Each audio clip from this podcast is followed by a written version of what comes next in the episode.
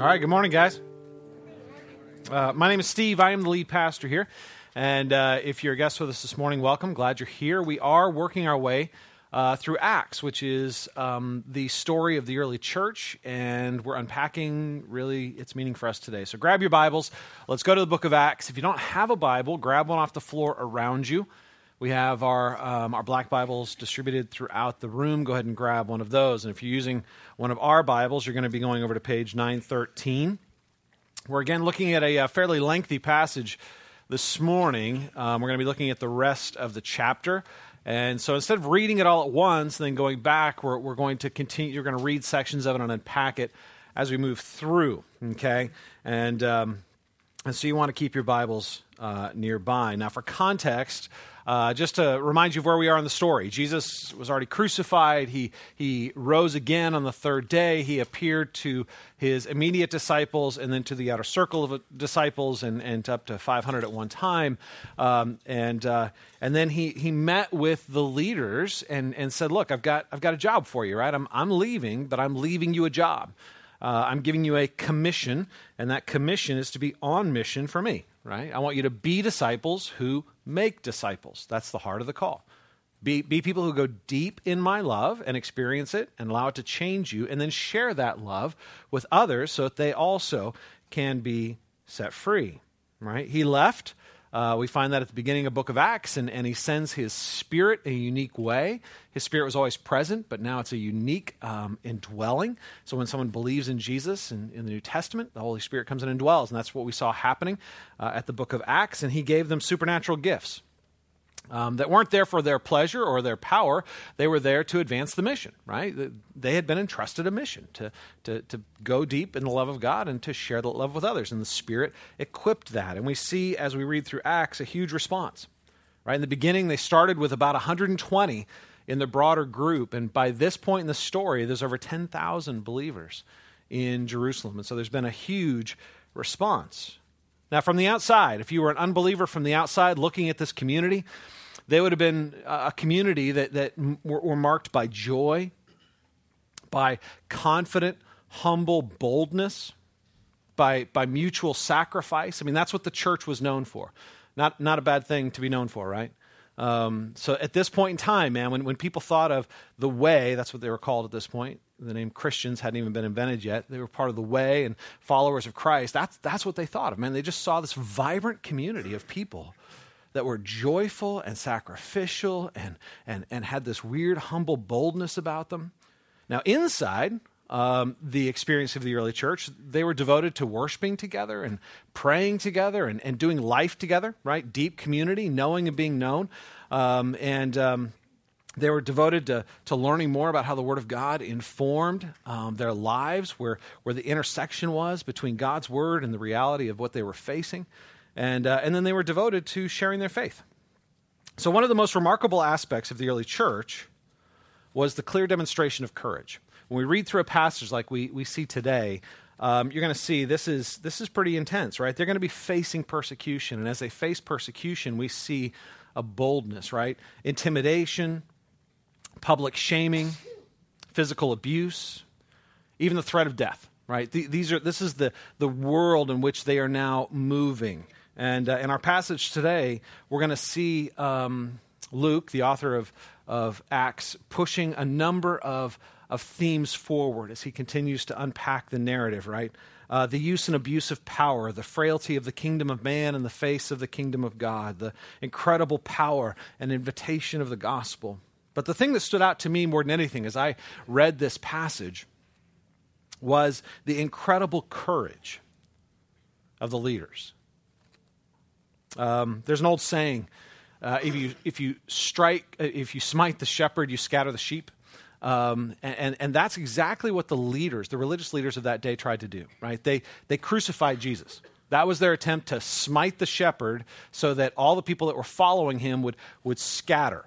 Right? The problem was it didn't work. Um, uh, right? Because in smiting the shepherd, they didn't get rid of him um, he rose from the dead. And, uh, and so as, as he continued to lead, um, they are now trying that same technique on the apostles. Right? If we can, if we can smite the leaders, if we can, if we can, if we can intimidate them, if we can hinder them, if we can harm them, if we can maybe even kill them, then um, their followers will scatter, right? They tried it with Jesus, it didn't work. And uh, the reality is they're getting really dangerously desperate at this point because they're coming to the end of their uh, bag of tricks. All the things they've tried in the past that work just don't seem to be working here. So, so let's take a look at the text. I want to unpack the stories we move through it. And at the end, I'm going to make some observations um, specifically about courage and, and how that relates to us. So, starting at verses 12 through 16, um, let's pick up there. Verse 12. Now, many signs and wonders were regularly done among the people by the hands of the apostles and they were all together in Solomon's portico. Now, remember, that's the portion of the temple that was devoted to public speech, right? And so these guys would come to Solomon's portico, which was the gathering place, the religious gathering place of the day. And that's where there was open air preaching. Like, in a sense, you could have open debate and things like that. They were going there every day and talking about Jesus. Verse 13 None of the rest dared join them. Now, that is not defined who are the rest here. Uh, I think it's more than likely that the leaders, the apostles, were going to um, the portico to preach every day, uh, but they weren't bringing the entire church. Um, and part of that was because of the threat that was already made clear. But the people held them in high esteem. Verse 14, and more than ever, believers were added to the Lord, multitudes of both men and women so that they even carried out the sick into the streets and laid them on cots and mats, so that as Peter came by, at least his shadow might fall on some of them. The people also gathered from the towns around Jerusalem, bringing the sick and those afflicted with unclean spirits, and they were all healed. All right, pause there for a minute. So we're gonna we're gonna see there's a lot of crazy stuff in the book of Acts right? The Spirit of God is, is very active, not that He isn't always, but in this case, in a very public, um, demonstrative way. He is manifesting His power uh, to basically validate the message. Right, it's it's the spirit basically saying, "Listen to these people. Right? Watch their watch what I'm doing through them. Now listen to what they have to say." And it is a radical demonstration of power. It's the kind of power that can't be explained apart from the presence and the blessing of God, right? These guys are, are, are uh, healing people, and, and, and um, uh, there's an interesting comparison in this passage as we move forward. When we compare the power demonstrated through the apostles to the, to the blustering, posturing power of the Sanhedrin, um, it's an ironic comparison because the Sanhedrin the religious leaders of that day, their, their power was used to keep things in line. Their power was, was all about protecting their position of power and, and their experience of privilege. So they exercised power to make sure they weren't threatened, to make sure that the system was not um, knocked off balance. They liked where they were in the power structure, and they intended to keep it there, right? And they reflect um, really the, the power of man's kingdom. And we think about how do we measure power today? Right? In man's kingdom, we tend to measure power by what we can destroy. Right? The most powerful nations today are not those that are the greatest life givers, the greatest blessing to the rest of the earth. The greatest nations today are those who pose the greatest threat. The, often the, the ones that we think of as the most powerful are the ones who have the greatest arsenal of destructive weapons, right? The most powerful nations are those with the greatest power to destroy. See, in man's kingdom, we use power to advance ourselves and to threaten, hurt, and destroy others in order to protect our experience, our position, our wealth, our privilege. Peter, in this passage, man, he walks along and he exercises a totally different kind of power, right? It's the power that gives life. It's not the power of self protection. It's not the power of self promotion. It's not the power of, of keeping things in line and in order. If anything, it's a power that creates a beautiful chaos. It's a power that heals the sick. It's a power that, that sets right what is broken. And it's exercised without exertion. No stress, no big pompous displays, no, no working himself into. I mean, he's just walking along, right? And his shadow has more power than the leaders in all of their puffed up posturing. Peter was effortless, effortlessly and, and, and, and it seems almost carelessly working in a power that, that the leaders, the religious leaders, dreamed they could have. Dreamed, wished they could have. And in fact, it makes them jealous and afraid. Take a look at verses 17 and 18. 17 and 18. But the high priest rose up, the leader of the Sanhedrin, and all who were with him, that is, the party of the Sadducees, they were the ruling power at the time, and filled with jealousy, they arrested the apostles and put them in public prison. All right, they see a power at work they don't understand. And, um, and under other circumstances, I, I, think it's probably a power that would have intrigued them, would have probably interested them, maybe even fascinated them, right? Under other circumstances, I mean, this is the kind of thing it'd be like, really? I got to see this work, right? I got to see how this, how this is happening. But this power is a threat to their authority. So they start out not curious, but defensive. They are jealous and afraid. So what do they do? They do the only thing their power equips them to do, right? They exercise a power to hurt. They reach out and, and they arrest them. Again, this already happened in chapter 3. Once again, they arrest them, right? They arrest them at the end of the day when the Sanhedrin isn't meeting. They stick them in prison overnight, which is a, a it's coming like, okay, we've seen this before sort of a deal. This is their attempt to, to intimidate, right? And uh, to bring them in line. But it's not going to work. Take a look at verses 19 through 21. Um, during the night, an angel of the Lord opened the prison doors and brought them out and said, Go and stand in the temple and speak to the people all the words of this life. And when they heard this, they entered the temple at daybreak and began to preach. It kind of seems like God's playing games with them here, don't you think? I mean, I love this, right? It's like it's like these guys they, they're like okay man these guys are becoming threatening again. They're out there talking again. They obviously didn't work the first time so let's try it again. They arrest them. They stick them in the cooler overnight right? A, a tool of intimidation. It makes them feel strong to make other people feel weak. It makes them feel like they have real authority to exercise their power at the expense of those who threaten their authority Their goal is to leave them in that prison overnight so that they can be reminded of how powerless they are, right? That's the whole goal. Let them sit there overnight. So while they're sitting there, they'll think about, man, I am physically limited. I can't see my family. I can't see my friends. These guys have the power to do this to me. They have the power to, to restrict me. They have the power to hurt me. They have the power even to kill me. And, um, and then while they're sitting there, while they're locked in their prison, uh, effortlessly, God demonstrates how little power they actually have. Right? It's like in the middle of the night. Door pops open. All right, you guys, out. Let's go. It's time to go. Come on. Out, out, out. Come on. No sleep. Get, get. Right? The guards are right there. They don't even notice, right? Again, talk about the power of God. They, they don't even notice, right? And, and the Lord's like, okay, I got a job for you.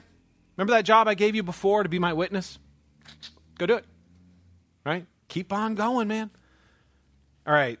Um, imagine this was you. Um, would you be excited or afraid to go back to the temple and keep preaching? Probably a little of both, right? I mean, this is God who just let you out of prison and told you to keep doing it. But this is also the Sanhedrin who, who have tremendous amount of earthly power, a tremendous amount of earthly authority. They can do what they want. So I'm sure that as they move forward, there was both excitement and fear. But here's the thing when they lock you up and God sets you free, who are you more afraid of? You know what I'm saying? Like in that moment, I think the fear of God trumps the fear of man. Right? In that moment, you're like, okay, God, you're demonstrating a power that is like inexplainable. This is real thing. Uh, and so, um, and so they do and uh, take a look at uh, how this keep, continues going. The end of verse 21 here. Now, when the high priest came, and those that were with him, they called together the council and all the senate of the people of Israel and sent to the prison to have them brought. All right, pause for a minute. Remember in chapter 3, they did the same thing. This is their stick, right? What they do is they stick you in the cooler overnight. They let you have a rough night. Um, they make sure you're not comfortable. You don't have a good, good, good night sleep. Then they drag you out in front of them, and they're dressed in all of their best they're arrayed in all of their power. They're at their most intimidating, right? They've had a good night's rest. They had a good breakfast. They put on all their fancy, bright clothing, and they all come together, and they're all standing there impressed with one another, and they're sure this time it's going to be intimidating, right? I love this. Verse 22 But when the officers came, they did not find them in the prison. So they returned and reported we found the prison securely locked and the guards standing at the doors, but when we opened them, we found no one inside. All right. Weird moment of confusion, awkward moment of, of deflation, right?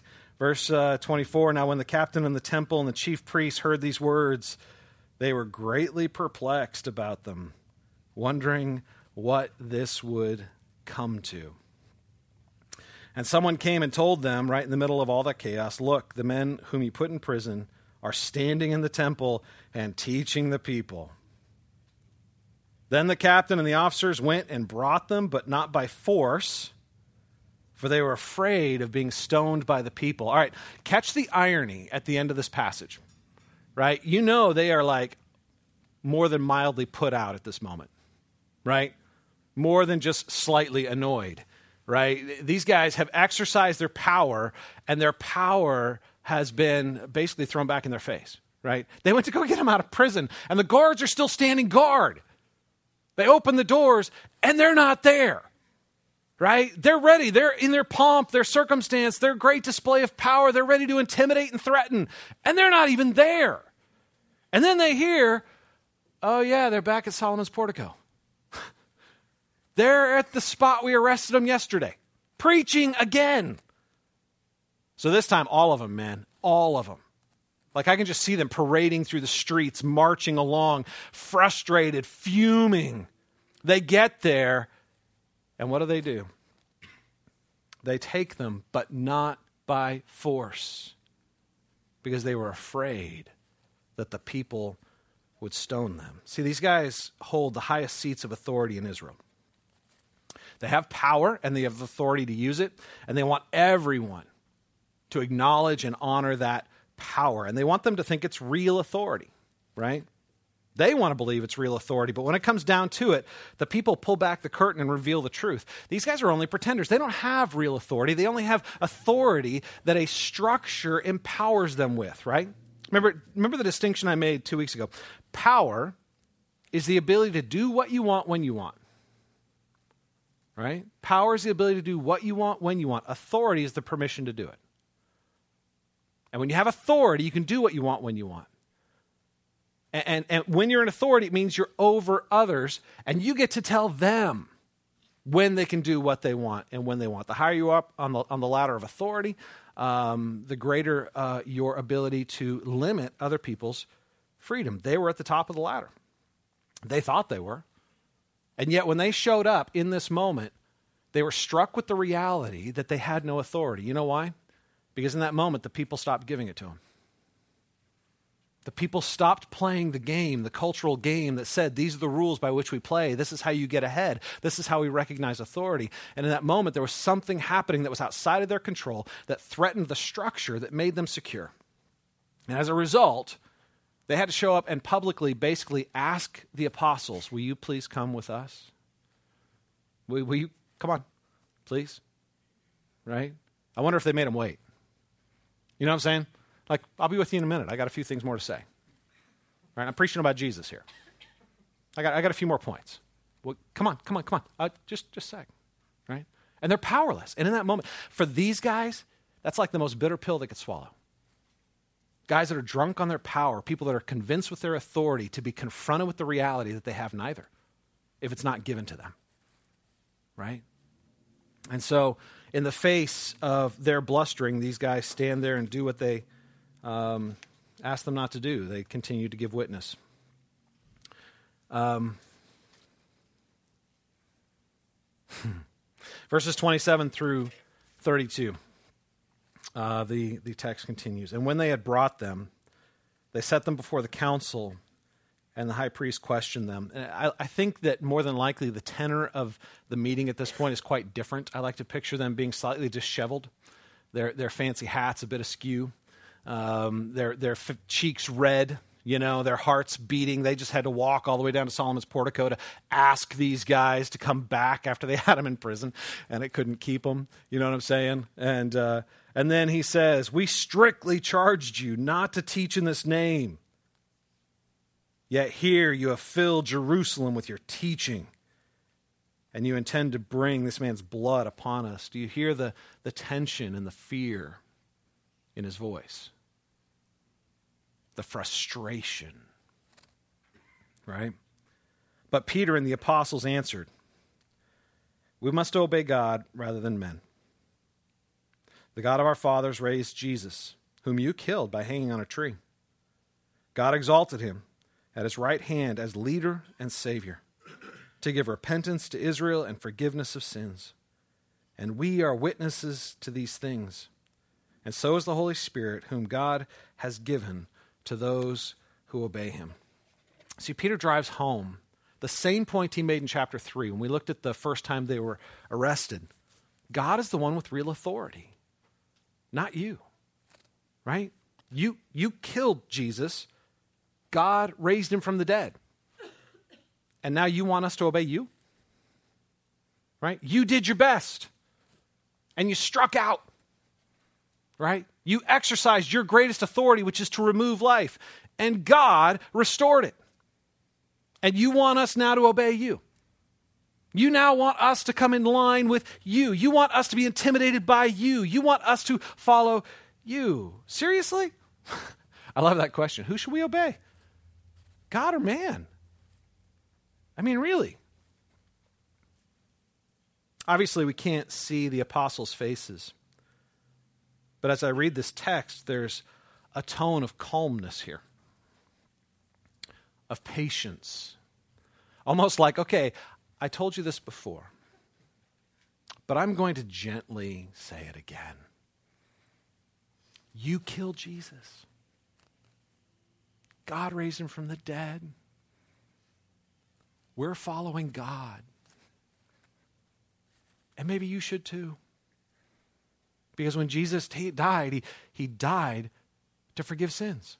Right? God sovereignly worked through your rebellion. You nailed him to a tree because you hated him and he threatened your power structures and he threatened your position of privilege and he threatened your position of comfort. You killed him. You tried to get rid of him. God worked through your rebellion to bring about forgiveness because when he died, he was our substitute. God used your rebellion to actually pay the price of all of our rebellion. He died as our substitute in our place. He lived the life we should have lived. He died the death we deserve to die. And when he rose again, he rose again that we could be forgiven. And Peter, once again, instead of bringing condemnation down on the leaders, instead of condemning them and yelling at them or, or fighting them, he just offers them once again the invitation Jesus rose again. You can be forgiven. Yes, what you did was wrong. Yes, what you did was was guilty. You are, you are um, guilty of treason against the Most High God. But there's forgiveness. Because God worked in your rebellion to bring forgiveness for all of our rebellion. Because He died, you can be forgiven too. So I love that image of Him like a patient adult explaining it, right? You did this, you're responsible, God has used it. And that patient calmness in the face of their anger and in the face of their jealousy, in the face of their bitterness, in the face of their fear, must have been like salt in the wound. This isn't how people normally stand in front of the Sanhedrin. Normally, by the time they get to this point, they're beat up, they're tired, they're scared, they're groveling a little bit, or maybe they're posturing. Maybe they're puffing up and getting angry and getting loud and, you know, like either in your face or duck and run into the corner. And these guys are just calmly standing and instructing come to Jesus. That must have been infuriating. They knew what to do with people that groveled.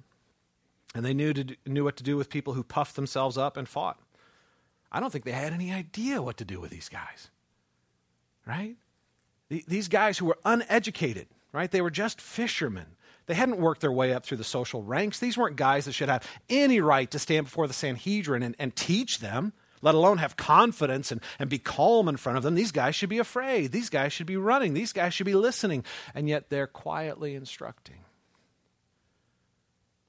And I think that that infuriated them even more.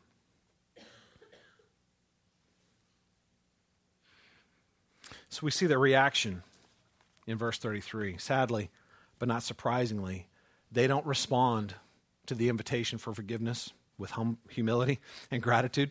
Uh, verse 33 When they heard this, they were enraged and wanted to kill them. Their response is fearful anger, right? The leaders are at their wits' ends. They, have tried everything, and yet these um, uneducated idiots, that's their language from chapter 3, these, these agrammatos idiotas, these uneducated idiots are standing in front of them, audaciously bold and humble, not groveling, not posturing, not yelling, not hiding. It must have been completely maddening and confusing, disorienting. And so, what do they do? They do what their power equips them to do. They respond with rage and with a desire to destroy, right? They want to just kill him. It's the most powerful thing they know to do. In a face of something they simply cannot understand, their response is, We will exercise the greatest power we have.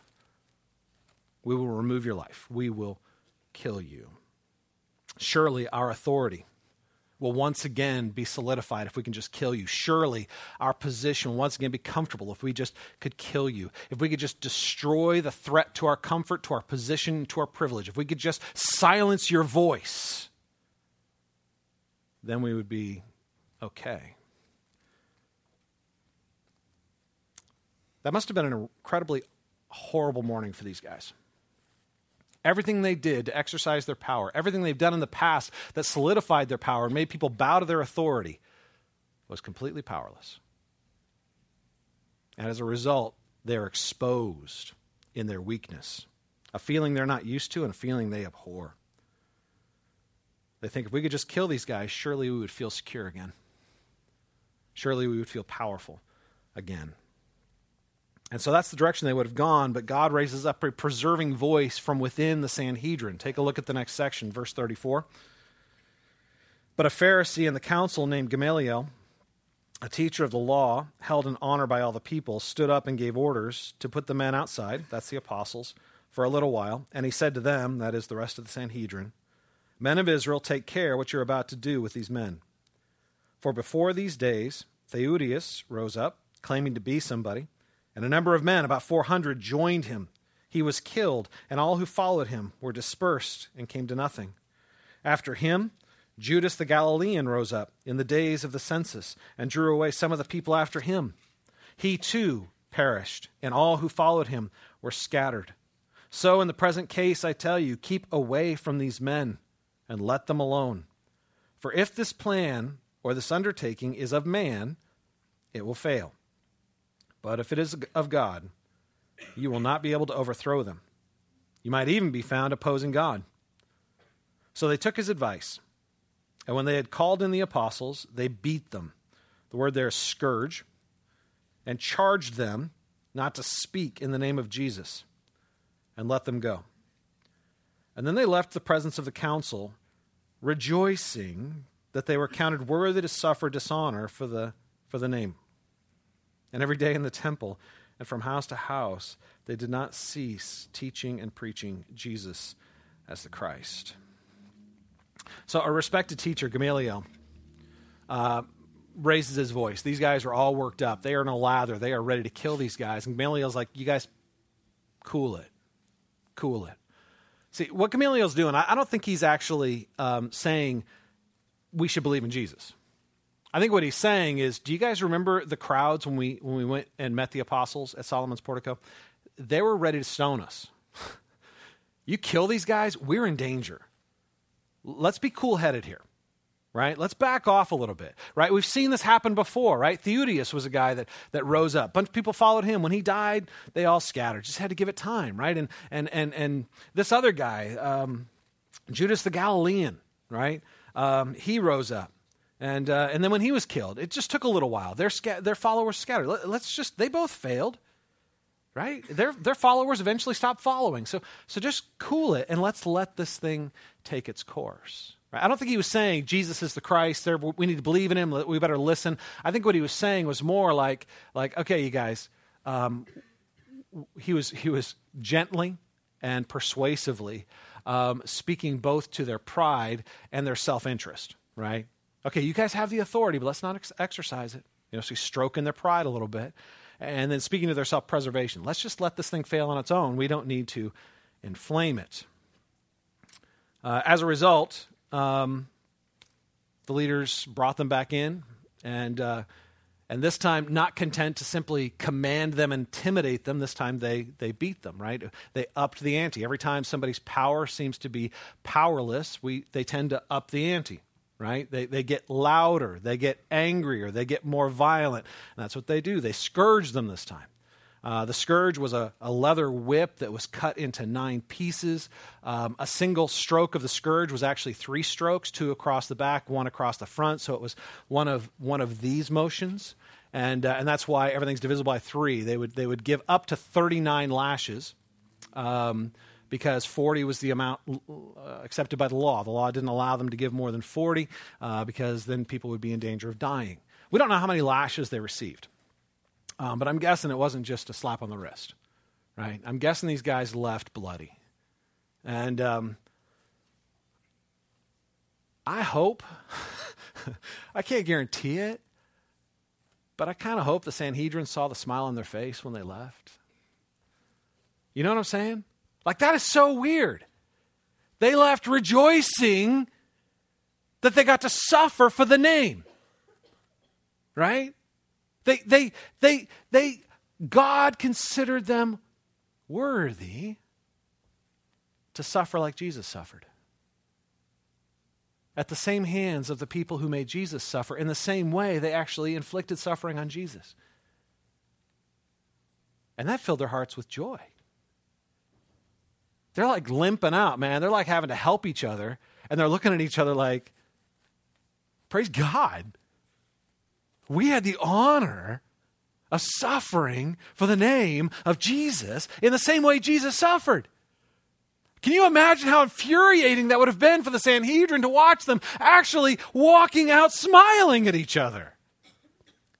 Like they're doing everything in their power to silence them, to intimidate them, to shame them, to crush them.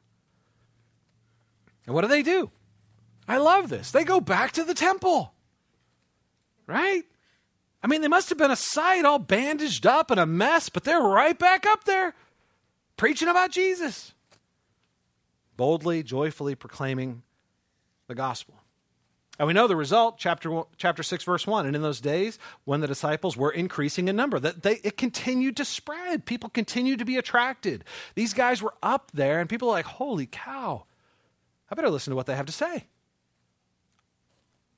they seem to have a power and authority I've never seen before, and their message is, is something I've never heard before, and their community is, is experiencing something I wish I could experience. Everything about it was disorienting and beautiful. And so people responded and believed. All right, the Sanhedrin isn't done.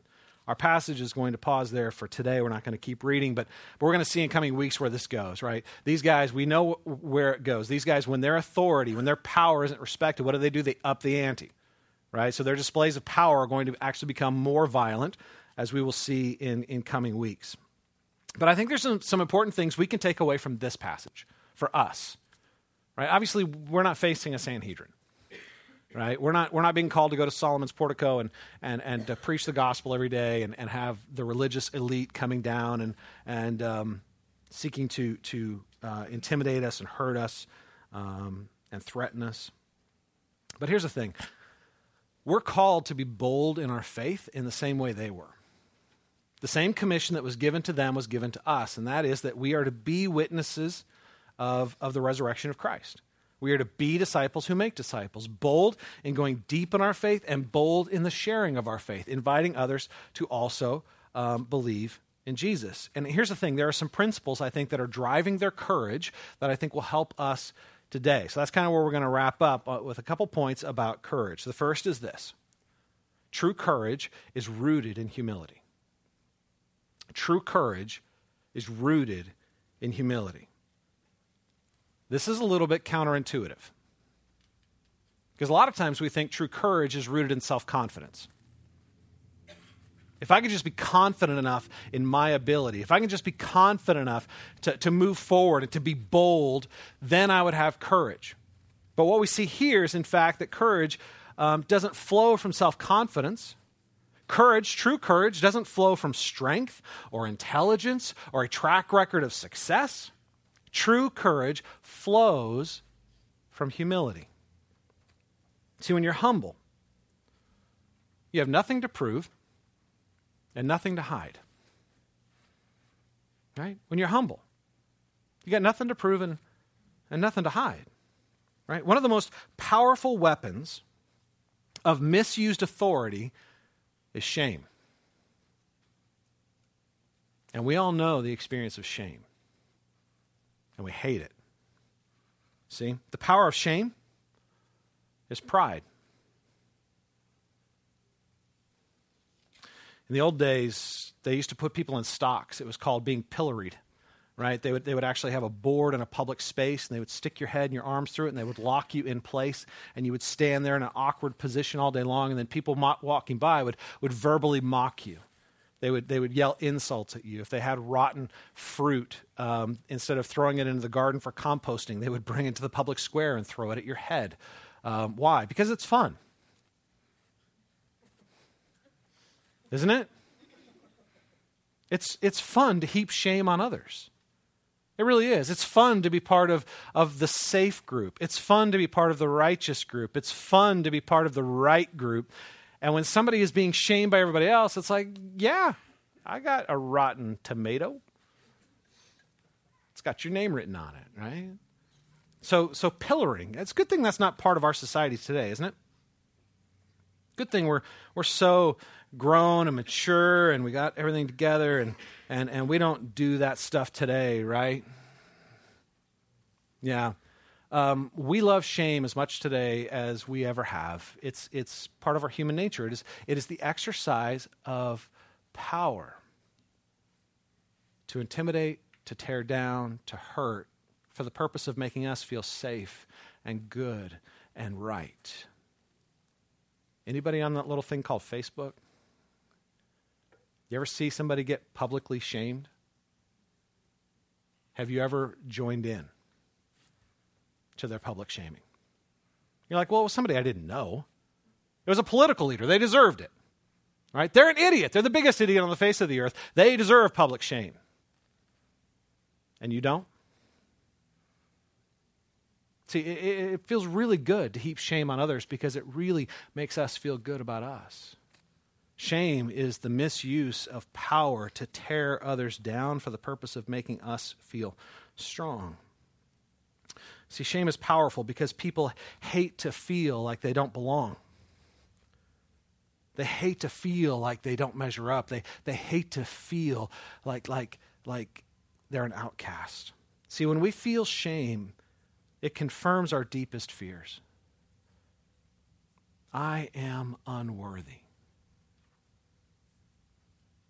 I am not lovable. We feel shame, man. We, what's the natural reaction to shame every time? It's hiding.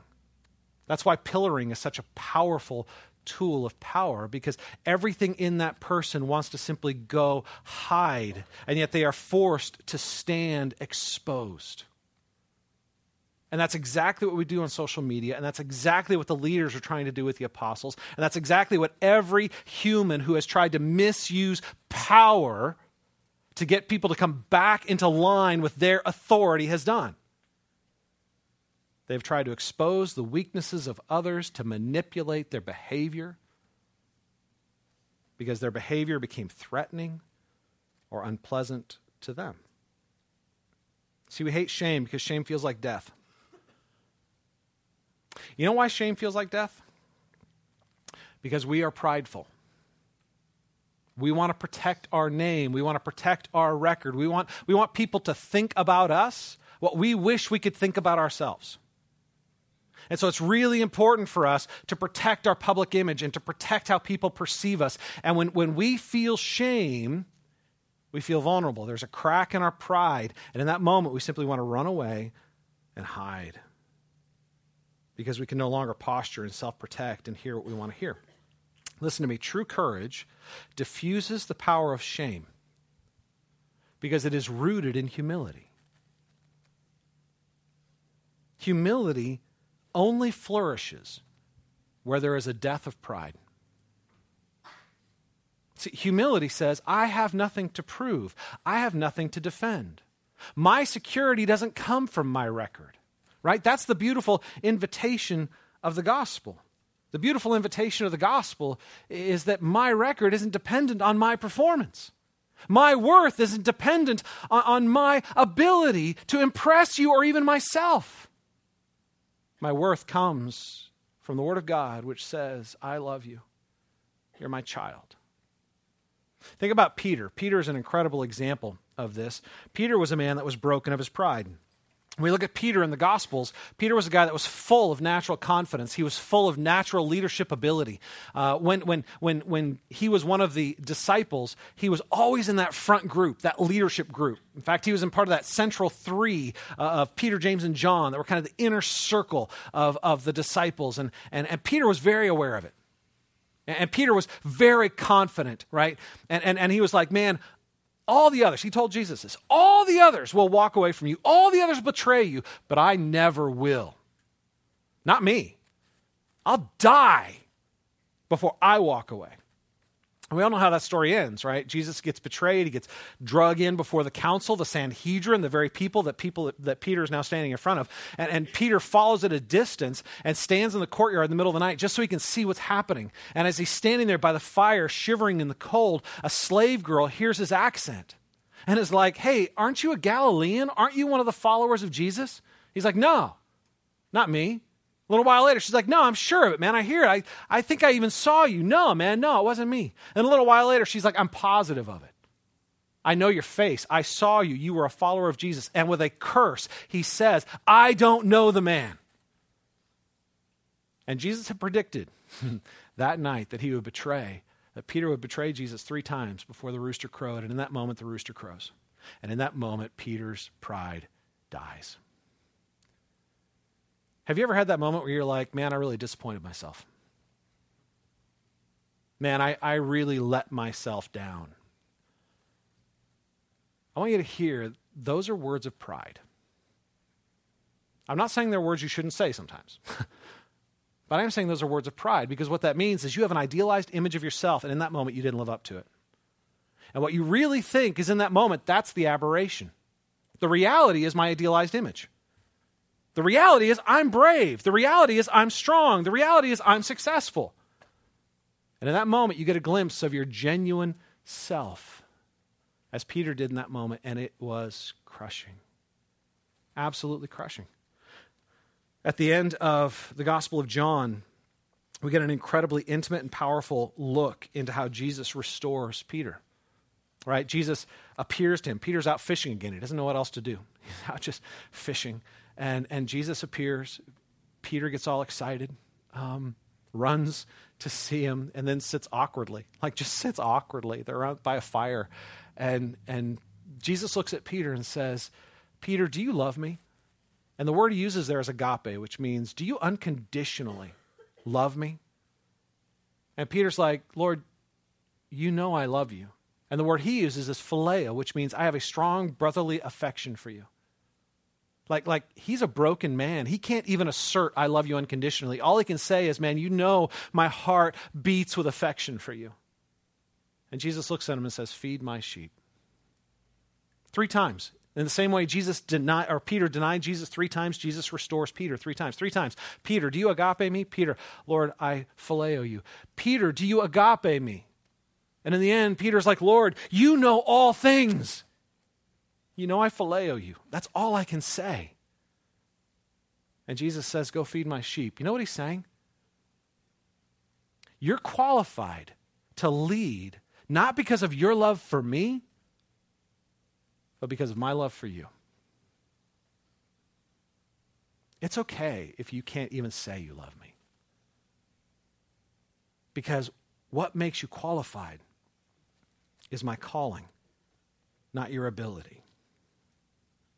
It's a beautiful restoration. And we see Peter then moving in humility into leadership in the early church. Now, when he's challenged and he's standing the, in front of the Sanhedrin and they're challenging him and they're calling him, you know, an, an ignorant idiot, he's not looking back at his track history of success thinking, okay, I'm okay here.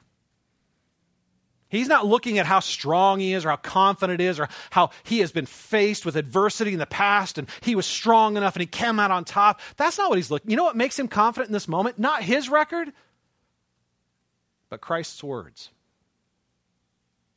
In this moment, what makes him strong is not him, but the fact that Jesus looked at him and said, I love you. Go feed my sheep. I got a job for you.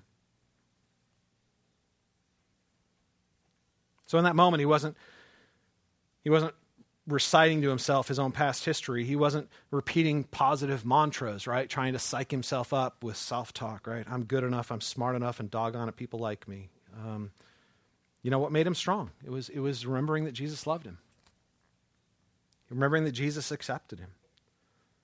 Right? Jesus looked at him and said, I, I know you screwed up, and I know you will, still will. I know you're going to fail. You failed, and you will fail again. I don't reject you. I love you. So follow me and lead as I lead you. And because he was loved in spite of his failure, and because he was loved in spite of his weakness, he could now walk in the bold strength of humility. And their attempts to shame him to call him a grammatos idiotus, to, to shame him that he had never been to school, to shame him that he didn't have the right education, to shame him that he hadn't worked his way up the social ladder, to shame him that he didn't have the right to speak in front of the Sanhedrin, that, that he didn't have the social standing. All of their shame fell on deaf ears. Seriously, what could they say to him that would reverse what Jesus had already said? See, true courage flows from humility. So, courage flows from humi- humility and it is driven by faith. So, humility is, is what creates courage, faith is what drives it. So, somebody who is going deep in their faith and discovering humility will find an emerging courage within them. It simply is the manifestation of strength that comes from humility. But faith is the engine that powers it and makes it move. Courage is that steady state of humility. Faith is what calls it to action and gives it direction. See, the church was given a promise. Peter was given a promise. Jesus looked at them and said, I've got a job for you, right? Go out and be my witness. What was the promise? I will be with you until the end of the age. And at the end of the age, I'm coming back. And the kingdom of God will be established on earth. And everything that's broken will be healed, and everything that is wrong will be set right. He had a promise. No matter what they do to you, you will never lose my love. You will never uh, lose my acceptance. Faith in the promises. The God's kingdom would be breaking in and soon established, that this age was temporary. Faith in the promises. That's what drove them to get back up on Solomon's porch day after day after day. That's what drove them while they were still bleeding to get back up there and talk about Jesus. Right? When shame didn't work and threats didn't work, and, and, and the Sanhedrin resorted to the next level of intimidation, which was scourging and beating them, faith motivated them, wounded and bleeding, to step right back up and do what, what should have been crazy to do. But it was because they had a promise I will be with you. Go do this thing, I'll be with you. Right? And, and no matter what they do to you, they can't take away what I've given you. I, have already paid your greatest debt, and I've already given you your greatest blessing. What can they do to you? The best they can do in the big picture is become a speed bump on your way to glory. the best they can do is become a minor hindrance because I have a plan and that plan will be fulfilled. And as a result, they do what seems crazy, but it seemed completely rational and normal to them. I want you to catch that. They weren't looking at themselves saying, man, look how brave we are. They were simply looking at themselves saying, what else can we do? right? It's like the night that, that God let them out of the prison. do you think they were debating? Do you think we should obey God? No, it's perfectly reasonable for them to step right back up there to the place of danger and keep preaching because they had faith in the promises. And as a result, that drove their courage. It didn't feel extraordinary to them, even though it seems extraordinary to us. They were simply doing what any sane and logical person would do, given the promises that God had given them. So true courage is rooted in humility, it's driven by faith, and it is made light by grace. Our passage ends with that crazy statement in verse 41 that they left the presence of the council rejoicing that they were counted worthy to suffer dishonor for the name. They left bleeding and they left smiling. They had joy. You guys, this is one of the most unexplainable and beautiful parts of true courage. It is made light by grace. Grace diffuses shame. When they wanted to condemn the apostles, when they called them stupid and uneducated and idiotas and misled, grace shielded them. They stood there protected in God's love even when they faced the rejection of man. Right? They could stand there and say, I don't deserve it, but my greatest debt has been paid and my greatest blessings already been given. I am a child of God. I am co heirs with Christ. You want to call out some bad things about me? Go ahead. The reality is, I know worse. You think you got bad things to say about me? You have no idea. I could tell you things that would make your toes curl, man. I'm bad. Right? But I'm not afraid. Because grace diffuses the power of shame, and grace undercuts the power of threats. What can you do to me? What can you take away from me? Can you really take away from me what God has given? Can you really threaten me in a way that threatens my real security in Christ? You can't take anything away from me that God won't allow you to take anyway. You can never take what God has given. See, grace reminds you on the darkest day that the light of the world has broken in. Grace reminds you when you're totally alone that you are loved. Grace meets you when your friends betray you. His loyalty to you and with you reminds you that he will never leave you nor forsake you. See, it's the beauty of grace, you guys. You didn't earn it, it was freely given. You can't lose it. There is a security and a joy and a lightness that comes from moving in grace.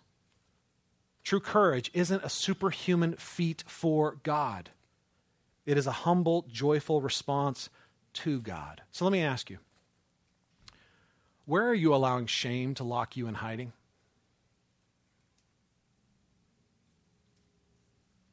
Where are you allowing the enemy, in whatever form he may take, whether it's somebody outside of you or a voice inside your own head, to lock you down because of your pride, hinder your growth, cover you with condemnation? Where are you allowing shame to drive you to hiding? Where are you allowing the enemy to beat you up and shut you down? Where's the accuser abusing you? The most powerful thing you can do is step out of your shame into the love and acceptance of Jesus. That is faith driving courage.